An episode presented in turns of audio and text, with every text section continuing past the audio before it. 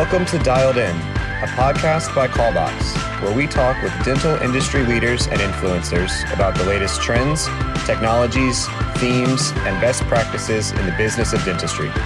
Be sure to subscribe directly or on your favorite podcast app and visit callbox.com slash dental to learn more about Callbox's innovative solutions for leveraging the phone at your practice.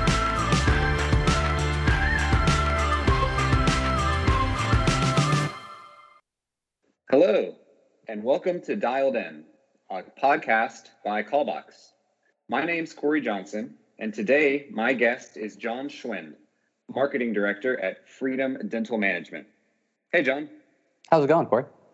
Good, thank you. Excited to have you on. Excited to be here. Thanks for the opportunity. I appreciate it. Yeah. Um, so I wanted to start at the beginning, um, or at least the beginning in terms of your experience in the dental world. Um, how did can you talk to me a little bit about your background and, and what really got you interested in dental, how you came to be working at Freedom Dental Management? Uh, I think, like many people in dental, uh, I fell into it accidentally. Um, I was able to uh, work at a shop, an advertising agency in Allentown, Pennsylvania, through college. Um, finishing that, I was looking to come home. Um, and at that point, uh, Freedom Dental Management officially formed in 2015, and we created our uh, DSO. And we were looking for head of marketing at that time, and I came in as the marketing and media coordinator.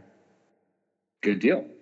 Um, so you mentioned your time in Allentown. So you've worked both um, within dental and outside of dental, kind of on the agency side and outside of the agency. Mm-hmm. Um, what are some of the the biggest challenges that you saw centered around marketing? Um, I think a lot of the marketing challenges are very similar, um, niche to non-niche within dental and not in dental. Um, it really does come down to the internal stakeholders really trusting what you're going to be doing. Uh, when you introduce something new, sometimes uh, internal stakeholders can be a little nervous about it. It's just not something they understand. Um, so educating um, the internal stakeholders on the value and what kind of results to expect, that's really uh, what it comes down to. Again, whether it's dental or non-dental, it, it's pretty much the same thing. Um, yeah. That's interesting. So so when you're putting a plan in place or you've kind of got a you know a theme to to your marketing campaigns um, how often are you in, are you discussing that with team members? How involved are they in sort of these decisions? What is what does that look like? Um, so team members i have two other marketers that work for me. Um, we and um, we have four office managers that are very crucial of taking what we're doing with marketing and making sure that, that the front desk going on. Um, i regularly talk to um, the office managers that's going to be at three or four times a week. Normally, it's almost daily, um, just about different things that are happening, things they're hearing from patients, and different upcoming marketing initiatives. Gotcha. That's that's useful. That's actually an interesting take. I, I haven't, um, in my time in, in dental and in other industries, haven't really heard the the idea of having the front lines um, be involved or, or even made aware of the marketing campaigns. That that seems like a maybe even step one, but that's a that's an interesting take. Um, for us, it's extremely important. Um, what we want to do um, in terms of freedom with our marketing department is we don't want to create that that you know that siloed effect where we in marketing think that we have the the best ideas and this is what patients are going to respond to and and we come up with all these different questions and things like that that we're, we're posing in these different advertising um, venues. But then the people on the front lines that are getting these patient phone calls that are actually interacting they're the ones that really know what's happening. So to not use that um, just was didn't seem like something that, that, made a lot of sense to us. So yeah um, for us the front lines the office managers and the people answering the phones um, the receptionists and the dental assistants the entire clinical staff that's that's the most important thing in the practice that's that is certainly a I, I I don't want to cut this short, but that's the highlight for me so far. As this, that's that's a really cool take. I'm going to use that uh, going forward. Um, can you walk me through? I mean, let's get specific. Can you walk through some of the campaigns you're you're currently working on, and and um, just talk to us a little about some of those?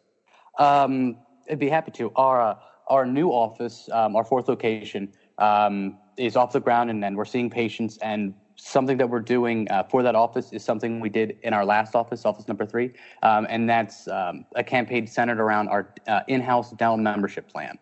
Um, it's two ninety nine per year, fifteen percent off. Um, in dental, a lot of people are doing uh, in-house memberships For us, it made a lot of sense in Delaware. We're in a little bit of an oasis.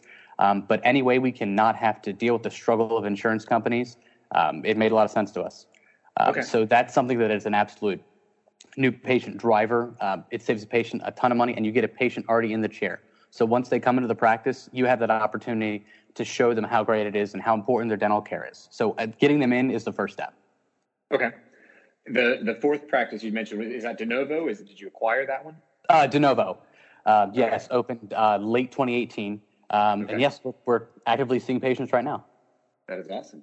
Um, so the idea of the membership plan, I've, I've been hearing more and more about that. I've actually kind of brought it up to our HR. Is that a is that a potential uh, uh, substitution for for insurance, which I think mine's kind of expensive. Um, when you're marketing that idea, is it more education based? Because I know that that idea of membership is probably new to the to the patient to the consumer. Mm-hmm. Um, yes, um, the way we position it is as the affordable alternative to dental insurance. Um, okay. So if you either don't have insurance, which is a lot of who we're marketing to, uh, people that uh, either used to have dental insurance through their company, um, a lot of senior citizens, it's a really great way to bring them into practice because they had dental insurance for 30, 40 years, and now all of a sudden they don't, and they don't have a dental uh, dental home, most of them. So this is a way, again, for us to say, hey, we care about your dental health. We'd love for you to come into the office. We've got we okay. We've run into quite a juxtaposition here. We are marketing a brand new type of service to folks who are traditionally maybe harder to reach with innovative marketing uh, avenues let's say the the mm-hmm. senior. Um, how have you tackled that uh, that that combination? Um, uh, the specific advertising tactics um, yeah. it is what what i think you would expect from a lot of senior uh, senior citizens or older patients that aren't as tech savvy um, traditional media still works. Um, if you're trying to reach people that are in that 60 to 70, 75 range, um, newspaper ads are still a thing. And we've seen, at least in Delaware, in our experience, we have seen success um, with more traditional media uh, with the older patients. Interesting. Interesting. Um, so the membership plan, the marketing is is working there. Any other any other big successes you want to tout that our, our listeners should know about? Really something that um, any in-house marketer should strongly consider. Um, crunching the numbers, it does make sense. Um, that's uh, honestly that that's a well we keep going back to. Um, also, for a new office, um, it's a de novo and it is big and beautiful and shiny, and and that's that's been a very um, strong marketing point for us. How much? how much of a, a, culture within your patient base and within the office does a membership plan allow you to create? Is there you know, I'm sure there's some sort of maybe monthly touch or emails and things like that. Does it does it give you better avenues to communicate with your existing patient base after they've signed up for something like that? Um, we do a um, once a year, um, so we, we we do it um, where it's charged once a year. Um, okay. But yes, normally every six months we put it in the queue where if you haven't been in the office to receive your cleaning, just a quick hey, want to make sure you're getting the getting the use out of this. Okay, all right. Um, I'm sure it's not all roses. Um, any any any funny flops that, that we could hear about? I think every marketer has a couple. being honest, um, yes, um, we um, ran a campaign centered around dental implants, and it was called "Implants That Impact Your Life." Re- received a great amount of traffic, great amount of phone calls, um, and this is where we learned about how important it is to make sure the front lines know what's going on. Okay. Um, we had patients calling in um, asking about their 15 minute free consultation, as mentioned in the ads the front desk knew nothing about it. We had we, we had a couple unsatisfied patients. We were able to remedy that, but that was an absolute that that was when we shook everything up and and really centered around not just making sure the office manager because the office managers i'm sure as everybody in dental is aware they're wearing 15 different hats doing a thousand different things just again delegating it to the office manager to tell them but explaining why we're doing this why it's important what the 15 minute consultation consists of to get some internal buy-in but also to make sure when patients call and ask about it that, that they're well versed in it and, and can schedule them in, the, in EagleSoft. Yeah, talk talk about handling, you know, trying to do your job with, with one hand tied behind your back. But it's it's great that you guys were were nimble enough to be able to uh, to pivot and get that figured out. Yeah, it, definitely a learning opportunity. so So the frontline staff is is super involved, and it, it, sounds like all you know all aspects of the marketing. So what tools, be it be it from them or from your from your database and your software, um, are you using to track the success of your campaigns, and then how do you end up leveraging that data? Um, just a, a, very straightforward uh, something within uh, we use Eaglesoft in our practices. Um, okay. Something that's very easy um, to get through Eaglesoft, and then also Dental Intel. We use that as well. Um, looking at just strictly new patients and production. Um, that's something just a very quick thing you can look at um, that a lot of the uh, the dentist partners are looking at. but next level, we're looking at Google Analytics, and of course, uh, we're using Callbox to track what's happening uh, through our different marketing uh, avenues. Okay, awesome. What um I guess we can toot our horn for a second. What what parts of, of Callbox have you been using specifically in those efforts? Um, the phones of of tracking the phone lines. So if we're putting out, um, we use it a lot in our digital avenues. Um, so um, through our Google AdWords, we place the specific tracking numbers. Or if we do a, a one-off kind of specialized, we did it for our implants, um, our, our uh, implant ad. Um, so that's something we're really using. Uh, and then getting a handle on effectively scheduling um, time for the front to carve out to use that pursue option. That's that's one of the main things that we're really we understand the value, we're using it, but making sure that we we build it in as a streamlined process for the front. So we've been playing around with a couple of different ways to do that to make it as easy as possible. Okay, all right. And and for those who aren't familiar, the the pursue option is um, when when when Callbox identifies a potential missed opportunity, um, just from human error or, or a price concern, um, alerting the proper staff and making sure they're able to rescue that opportunity. Mm-hmm. That, that yes, um, and looking at if you have a hundred patients um, that have called the office and didn't schedule even a ten percent return, we're talking about real real numbers, and that's something that we're looking at. If they're already making that effort to call us, then to not obviously pursue them doesn't make a lot of sense on our end. Sure. Yeah. The, the phone call has got to be the, the best lead still, correct? Mm-hmm. Um, um, and yeah, so if you're not, if you're not exhausting every effort to schedule that opportunity, you know, you in the back in marketing, you've got to be pulling your hair out about, about those situations. Yeah, it's good to start tracking it, and that's the thing is that there's not a lot of options to see where marketing a lot of times will say, oh, we've got the phone call, hands off. You know, we we we got that lead to come in. Um, but it's that next level is where I think we've been able to see a lot of growth and success. Is okay, they've called. How do we make sure that they're converting? Um, are certain staff members not converting? Is it something in the verbiage we're using? Are patients asking the same questions? So then maybe we need to put some kind of content on the website or change the verbiage in the advertising to answer those questions ahead of time. So I think that leads us into the idea of kind of the the return here. So um, how are you keeping tabs on? I guess the the the if I heard you right, the phrase the, the way that you track it is return on ad spend or or ROAS. Um, yes, is that how you're keeping track of it? Um, yes, the way we do it is a big giant spreadsheet. okay. Um, help help me help us first with the difference between um, ROAS and ROI. Um, yeah, so return on ad spend is a is a global metric to look at um, in dental specifically um, production compared to advertising spend, and this is normally shown in a ratio. So that's if you're talking to another marketer talking about what's your return on ad spend, you're most of the time going to give a ratio. Um, to give you a prime example, um, if you receive five thousand dollars in production from thousand dollars in advertising, that's a five to one return on ad spend. Um, we'd like to see ten to one. Right now, we're around we are around twenty five to one. So we've seen a lot of success um, so far.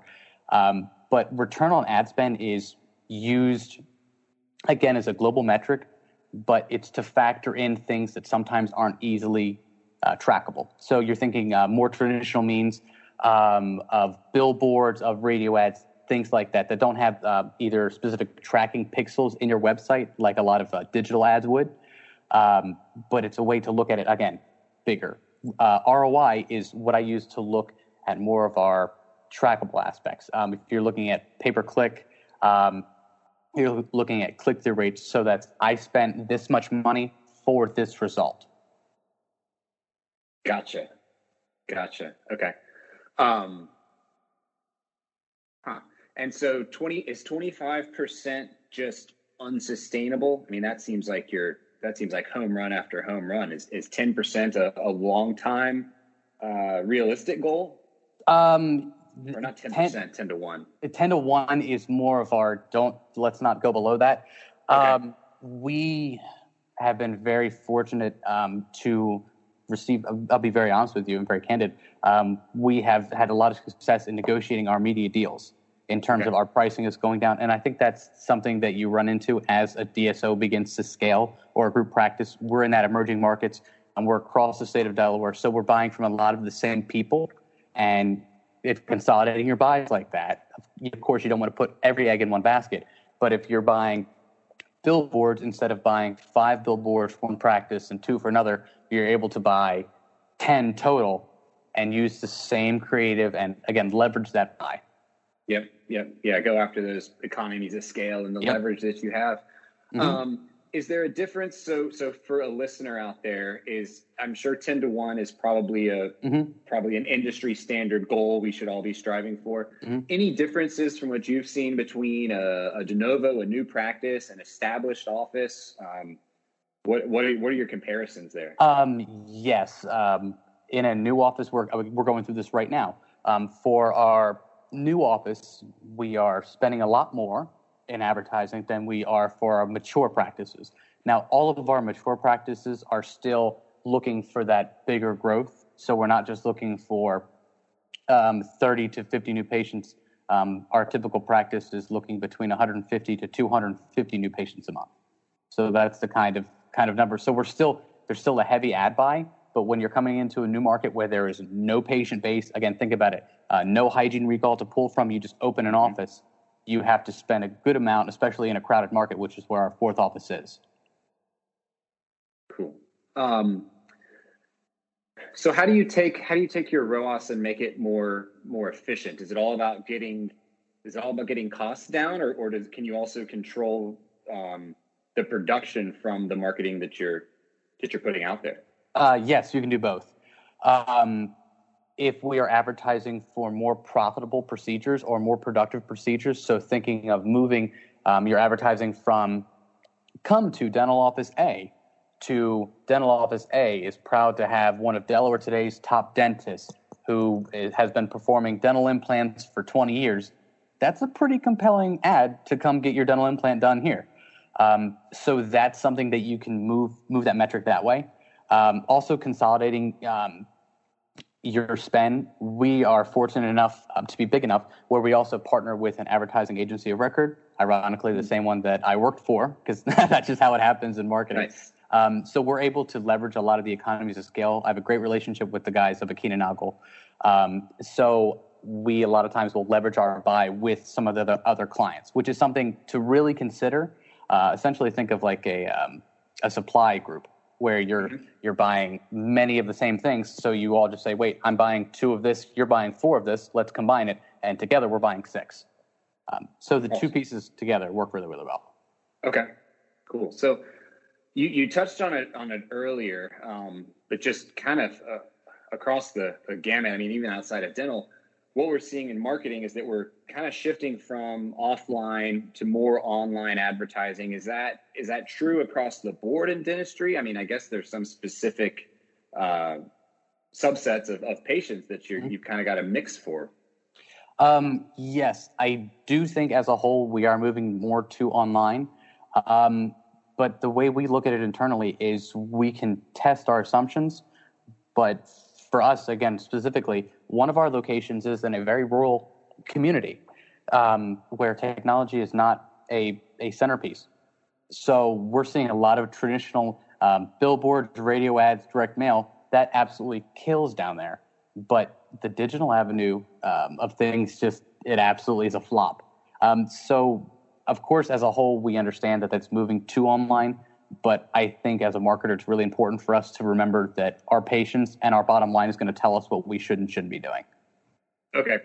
So don't, yeah, just because it's easier maybe to, to go yeah. online, um, you got to look at your, at your patient base to see if that's warranted.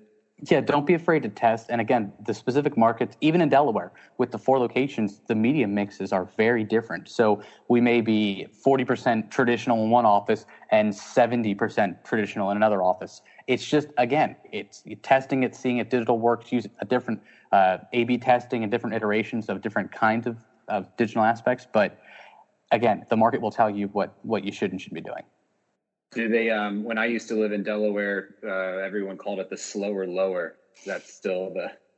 Is that is that in a term of endearment, or is that one that you shouldn't say in public? Uh, that's a, that's the Delaware native thing. Um, but yes, uh, it is it is no secret that um, outside of the beach communities, um, there is a very strong um, uh, agriculture base.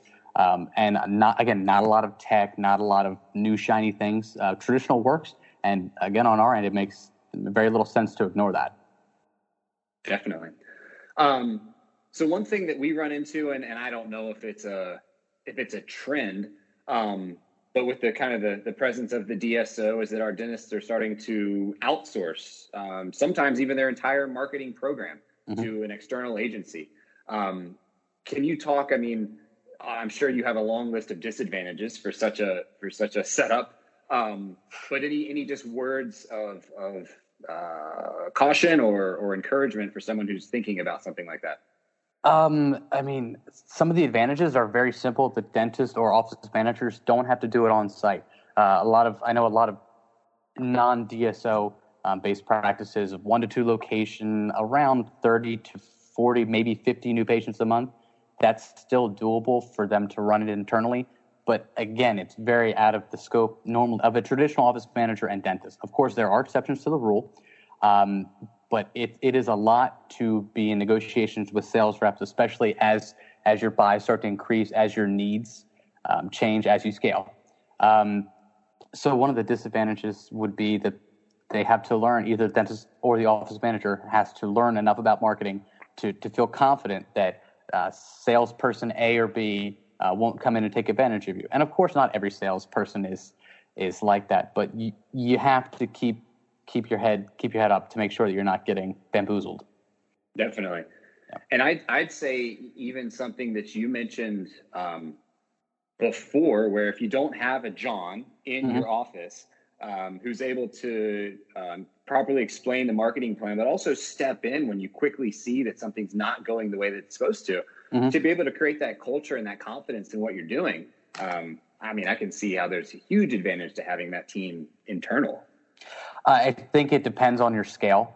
Um, again, up to around 50 new patients a month, one or two locations. I think you can get away with the office manager or the dentist meeting with an external group once once a month, which is traditionally how they do it. You do what your mm-hmm. monthly check-ins. Okay. Um, but once you get into that three to four locations or that emerging markets DSO classification, I really think at that point that's what we did is you move in house and you have a team in house or at least one person, depending on again, our needs are a little different where we're looking at 150 to 250 new patients a month. Um, we need a lot more marketers. So we have three, um, and we also use uh, Kuehne Nagel, the external agency, to handle a lot of the bigger creative for us. So website design, things like that. Um, I think the blend of the two is key. Um, as you get bigger, I think you bring more of those things in house because they're more controlled. Um, but at least at our size, um, four offices and a dental assisting academy, having three people in house to handle day to day and to understand the goals of what the group's trying to do, and then have the agency able to build um, multi-tactic or multi-medium uh, campaigns. That I think is where you leverage that fact of you have people uh, in-house staffers, but you also don't have the overhead of the entire agency. Sure. Yeah. So it's all about optimizing the the expertise of current staff and the other resources that are available. It depends um, on where you are in, in the growth process. Yeah. So so um, you know, rewind maybe a couple of years back to to 2015, or let's let's look at a the one or the two top office group that, that you'd mentioned um, who is using an external marketing group. Um, what sort of advice would you have? Are there any specific metrics? Um, because like you said the, the doctor the, the office manager it's probably not their area of expertise. What should they be looking for um, to say you know check marks all around we're doing a great job let's keep going here um, the first thing i think would be remembering that you the dentist or the, the internal decision maker meeting with the external marketing group has to remember that you're the client.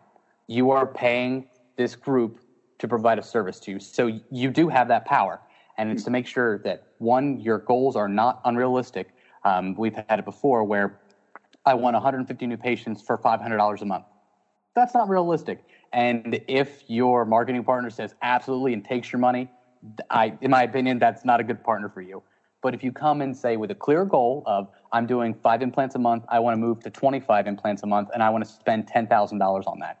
Think about the return on one implant case where the ROI is through the roof. So that's something that you've got to figure out your goals, come to them and say, this is what I want to do. And then for them to say, okay, so we can achieve this by this. And the next step is are they measuring the leads or are they measuring actual procedures build?